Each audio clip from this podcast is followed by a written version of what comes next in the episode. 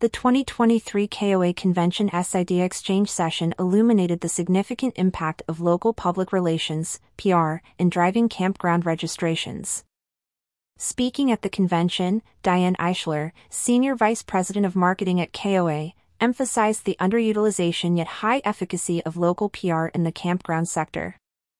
Eichler outlined the journey of public relations in the marketing funnel, placing it at the top and creating initial awareness.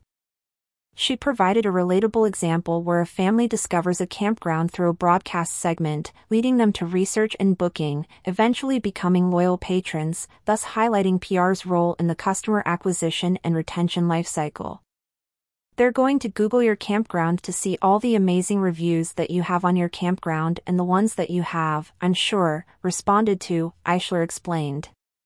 They're looking at your campground, they're considering it the VP of Marketing provided data supporting the effectiveness of PR strategies, where statistics indicated that 89% of new campers and 71% of experienced KOA campers were influenced by news stories or earned media in their decision making process.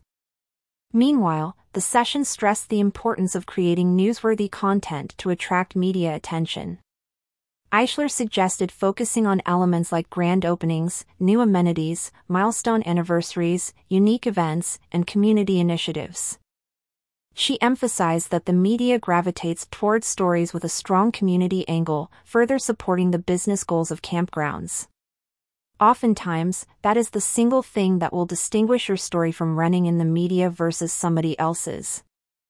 Eichler highlighted an example where a campground named one of the nation's best pumpkin patches garnered significant media attention, including 43,000 impressions from a single article and a substantial increase in website traffic and reservations.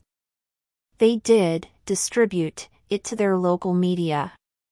It got featured in the Bradenton Times, it also got syndicated, and it got picked up at six additional sites, including Southeastern, ESPN, she elaborated. This one piece of media, this one article, got 43,000 impressions. The session also offered practical advice on how to leverage KOA's marketing resources for effective PR. Campground owners were encouraged to use KOA's PR team to create press releases and develop local media lists to maximize coverage. In closing, Eichler called upon the campground owners to identify and share compelling stories from their locations, using KOA's resources to amplify their reach and impact. The emphasis was on harnessing local PR not only as a tool for positive community impact but also as a strategic approach to driving business growth. The KOA IdeaXchange 2023 session highlighted local PR's potential in transforming campground registration rates.